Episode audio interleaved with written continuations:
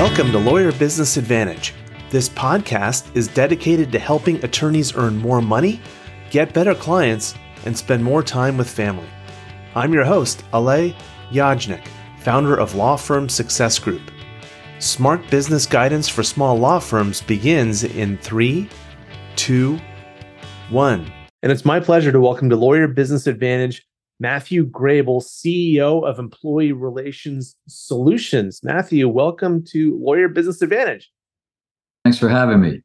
You know, I have to say, what's unique that I have not seen any other employment attorney do is featuring live training. And you have that front and center on your website, live training. How has that worked for you in your practice? It's been fantastic. Thanks for asking. Most trainings that are done for employment law, discrimination, harassment, and retaliation are done either on a web uh, site or uh, a defense lawyer comes in or a human resource person comes in and does the training and they're just reading off the laws. Um, I found that in my practice, I found that that was extremely ineffective in really stopping discrimination and harassment and retaliation complaints. And I realized that maybe the best way to do it was to uh, do some live training, but from the perspective of the plaintiff's attorney. By plaintiff, that means the employee suing the companies. And that's what I've done for almost 30 years. Fantastic. It's a really unique background that you are on the other side. So, so you're really the perfect person to be delivering these kinds of trainings. I want to kind of peel things back a little bit and look into the business strategy or the business idea behind doing this. If I go to most employment law uh, websites uh, of attorneys who defend employers, it's going to be very focused on you know advice and counsel and litigation. Yours front and center is live training. So tell me about why you decided to feature that and how it's worked out for you.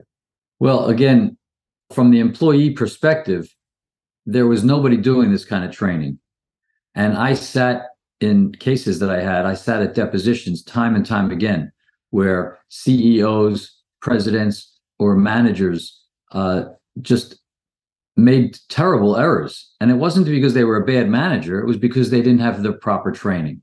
So for me, the live training is most important, especially coming from my perspective, because I, I make it not only entertaining, but I keep it moving. It's interactive and people can stop me at any time, ask questions. I don't go overtime with it, but I make sure that everybody has an opportunity to ask a question if they have one. And I use real case examples from my cases um, and trial exhibits and trial videos from trials that I've done. And that really hits home. And I don't think other people do that. That is really, really awesome. And you're right. A lot of people don't do that. They keep it, you know, they just strictly interpret the law. Like, here's what they say, here's the updates, blah, blah, blah, blah. Um, I have seen some attorneys do kind of interactive and hypotheticals, and it's always a big hit when they can do that, but so few attorneys do. So that's wonderful that you're doing that. Um, and from a business perspective, if you could just break down for our audience of attorney entrepreneurs, you know, roughly speaking, what percentage of your business is training versus advice and counsel versus litigation? Well, uh, with each year in the past 10 years, it's gone less and less litigation because I'm picking up more clients to do training. And that's really my passion at this stage of my career. I was for 30 years young and aggressive and ready to get into court and fight, fight, fight it's not that I'm not passionate about employment law anymore. I'm extremely passionate about it, but I've changed that passion over to trying to educate people to try to minimize the risk and avoid these lawsuits in the first place rather than pursuing and fighting anymore. That's really awesome. And you, and you can pick your metaphor for that, right? A stitch in time saves nine, et cetera, et cetera. An ounce of prevention is worth a pound of cure, or whatever it happens to be. But coming in at the at the tip of that, not only do you prevent things from a financial perspective and a course perspective, but you're actually helping people by reducing those occurrences of problems in the workplace. And that's really awesome, especially in the environment we have today. Well, that's right. Most employees do not even understand their rights and responsibilities in the workplace. And when and when they do the mandated training that's online, a lot of times they're at home eating dinner or playing with their kids or watching TV. And all you have to do with those is press the right answer at some point. So you could press A, B, C, then D until you get it right. And sure enough, at the end of the session, it shows that you completed it, but they've gained nothing from that. So that's the goal. I'm trying. I, I, really do. I walk around the room. I don't read off of my PowerPoint presentation. I, I, I, and like I said, I try to keep it entertaining in terms of letting these people know what their rights and responsibilities are in the workplace, so that the number of claims and calls to human resources are reduced. And of course, there might still be merit to some claims, and you want those to get the attention of the human resource manager or the executive and spend the time on those rather than every other claim that comes in where people didn't really know what the actual law was. Yeah, Matthew, I really want to congratulate you to the attorney entrepreneurs that are listening as well. You've done a fantastic job of finding an entrepreneurial opportunity. Most employment attorneys are going to be litigation, advice and counsel, and that's it. And they'll offer some training, but very few of them are able to really tap into that and say, look, I'm going to transform my practice. I'm going to feature training first and foremost in my marketing because it's what I love to do. And I believe it really helps a lot of people. Uh, and you've been able to do that. So, congratulations, Matthew. Love the entrepreneurial thinking there.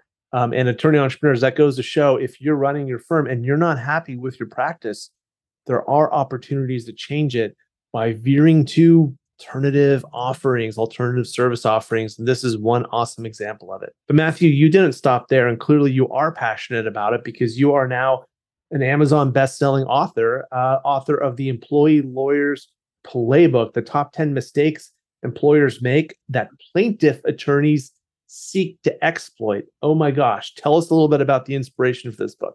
Again, I, you know, I, I just was tired of the same mistakes. I saw the same basic 10 mistakes over and over again. And it's important for human resource managers and executives from companies to understand employee lawyers like myself have a playbook. They know what to go after to try to increase the value of their case. Everybody knows sexual harassment when they see it or racial or age discrimination. You don't have to tell somebody not to you know touch somebody inappropriately but there are little nuances within every employment relationship that an employee's lawyer will go after and try to seek to increase the value of their case. And i know that because i was one for almost 30 years. The goal now is to expose some of those plays from the employee's playbook and help these companies through the book but also hopefully through the training because I, I, couldn't go through every instance in the in the book. It's a short book, but hopefully through the training, uh, which is mandatory in many states anyway. And and I I always uh, you know give away the books at the training anyway. So it's a win win if they take advantage of that. Yeah, really cool. And so this is written for HR attorneys, CEOs from the plaintiff attorney's perspective of like, okay, here's the here's the secrets that we do that you all need to prepare yourselves uh, against. Yes, even even other employment lawyers that are on the defense. You see in my book, one of my uh, testimonials was from um, a, a, partner at a very uh, prominent uh, defense firm, and that's that's somebody that I had a case with almost 30 years ago, and we became friends. And that's rare today, but we are still friends today. Um, but even employee employment lawyers on the defense side can benefit from this because they have a lot of clients. They might not even want to do the training, which is why they probably do a less than adequate job, you know, just to get through it. Um, and the final thing is they benefit from lawsuits being filed. Let's not forget that. So, um, you know, the goal uh, could be for human resource executives um, or other employment lawyers from the defense side. So I'd like for you to share with us. I'm going to put you on the spot here, Matthew. Okay. I'd like for you to share with us one of those 10 mistakes that um, that employers make. Yeah, one of the most common I came across uh, in my career was uh, not applying a company policy in a uniform manner. And what I mean by that is, and it doesn't matter what the policy is, it could be a smoking policy, it could be uh, the lunch policy, any policy. If you don't apply it equally to the same person, the person who was treated less favorably is going to ask why, and they might seek the help of an attorney. And once they call the attorney, you're done from the employment perspective.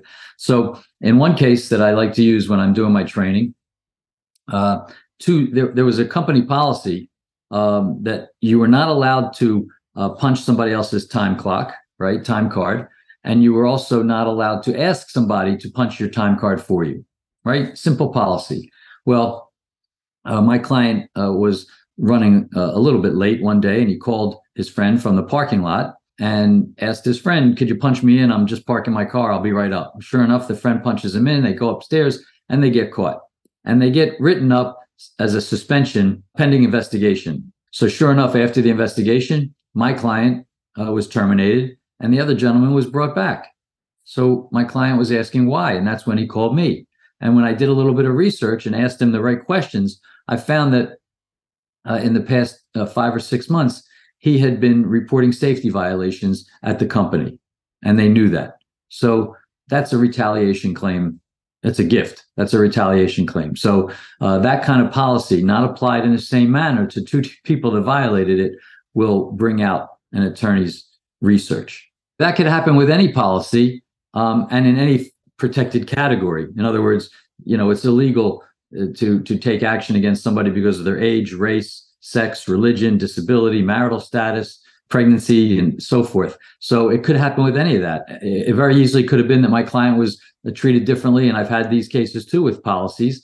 Uh, where my client was treated differently because of their race or because they recently uh, became disabled or they recently uh, you know had a 65th birthday whatever it is right right you, you know what i love about this book and this is something that i love about working with attorneys is you have some amazing stories. And the fact that you've taken the book and packed it full of stories and real case examples, just like this one, I'm sure makes it a really entertaining read, uh, not only for your clients, but uh, really for, for anyone who's interested in this kind of topic. And Matthew, writing a book is not easy, as you know, having gone through this process. And writing it is just kind of the first step. There's a whole publicity thing and all of that. And having also written a book. I understand, you know, how much is involved. Love for you to share with attorney entrepreneurs. There, a lot of them thinking uh, think about, oh, I should write a book because it's really going to help me build my law firm and help me build my practice. I'll become known as an expert. Um, but they don't oftentimes uh, know really what's involved. And so, just kind of share with us, you know, um, how has it worked out for you to write the book, and what advice would you give to other attorney entrepreneurs who are thinking about doing something similar? Well, especially for attorneys, because attorneys um, practicing law and especially litigators have very little time. Um, when I was heavy into litigation, I was up, you know, till midnight most nights and up early in the morning. So, uh, what I would say is, um, and what I did with this book, this was a, a labor of love for about a year. I did a little bit each week or each month. I tried to put aside time each week uh, to just write a little bit, think about which stories fit one of my mistakes, you know, the 10 most common errors, which stories fit that best and and narrow it down. I mean, you the book is not that long. You can see I'm I've narrowed it down to some of the best stories, uh, best cases that I had over the years. Um, I, I, must have been involved in over a thousand cases over the years, and this is this is narrowed down. So I would tell people put some time aside if you really want to do it um, even if it's 20 minutes a week, and at least make progress each time you put that time aside. And for me, I did that, and after a, a you know a year, I had a manuscript put together that my publisher was able to uh, go through and edit and work with me through the edits. And um, it, it can be worth it. It, it is a fulfilling, very fulfilling, uh, you know, feeling when you're finally done. And even while you, when you when you're doing it, even when you put in those 20 minutes, it makes you feel good that you're doing something for yourself as opposed to a client or your firm. Love that. And there is definitely a feeling of accomplishment isn't there when you've when you're done with it and you've created this thing that's now i mean it's on amazon um, but it's going to be there for a very long time and you did that. That's so cool. It, it is a good feeling and i was i was shocked when it became a bestseller because i had no idea what was going to happen with it um, you know, once you put it on Amazon, I mean, and I, I, of course, I told all my friends about it, but um, even all my friends aren't going to make it a bestseller. But evidently, it took off, and I'm thrilled about it because the more people learn about these mistakes, my my inner goal, which was to help people learn so that they can minimize the risk in their companies and spend more time producing and and doing well with each other, um, that's being met. So I'm I'm thrilled about that. I know the book came out relatively recently, but have you seen any impact that the book's been having on your law firm and your practice, whether it's large or small, or you know any kind of impact at all? Not on the law firm because I, I really only have um, a handful of, of litigation cases at any one time, and I'm I'm hoping to get to the point where I have zero. Um, uh, but I have gotten many calls already just in the week um, that it's been out or 10 days that it's been out um, for training.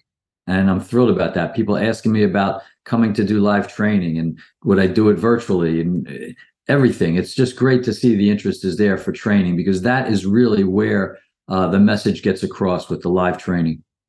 Well, that sounds like a resounding success. Congratulations on that, Matthew. That's fantastic. Yeah, I appreciate um, that. Thanks. Yeah, and and uh, just out of curiosity, I didn't realize that uh, the training was separate from the law firm. So tell me a little bit more about that.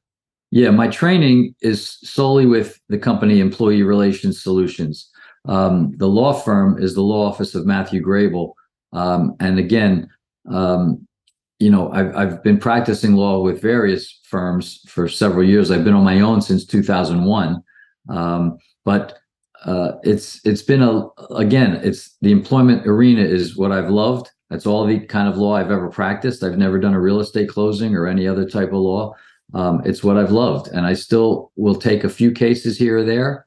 Uh, but I'm very um, reluctant to get too involved in litigation because the employee relations solutions and the training part of of my uh, career right now is where I'm focusing.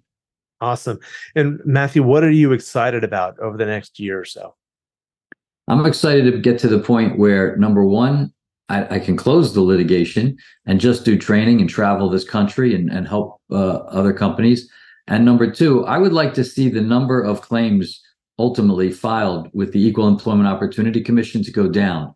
For several years, you see the numbers going up every year, and I know because I I train on that and talk about the number of claims that are filed. I'd like to see that number start to go down. I, I really do believe that with the right education, the right training, uh, and ma- you know managers can learn from these mistakes, and maybe the number of filings can go down. Fantastic. Um, I hope so. I really do. Um, Matthew, if someone wants to contact you, what's the best way for them to do that? It would be by email, um, or I can give the phone number also. My email is mgrabell at employeerelationssolutions.com. And the phone number, I keep my phone all the time, is 201 282 7861. Either way. Awesome. Matthew, thank you so much for being on the Lawyer Business Advantage podcast today. Well, I really appreciate the time. Thank you, and best of luck to you. Thank you, everyone. That is Matthew Grabell, uh, author of the Employee Lawyers Playbook: The Top Ten Mistakes Employers Make That Plaintiffs Plaintiff Attorneys Seek to Exploit. Check it out on Amazon. And that's a wrap for this episode of the Lawyer Business Advantage podcast. One thing that would really help both us and other new potential listeners is for you to rate this show and leave a comment in iTunes, Stitcher, or wherever you tune in to listen.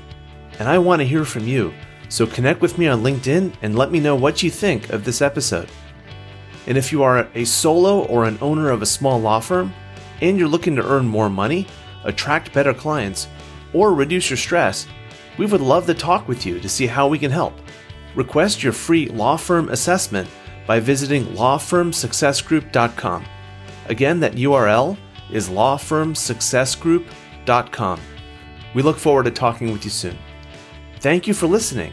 My name is Alay Yajnik. Until next time, remember, you can seize freedom, you can embrace happiness, you can build your perfect practice.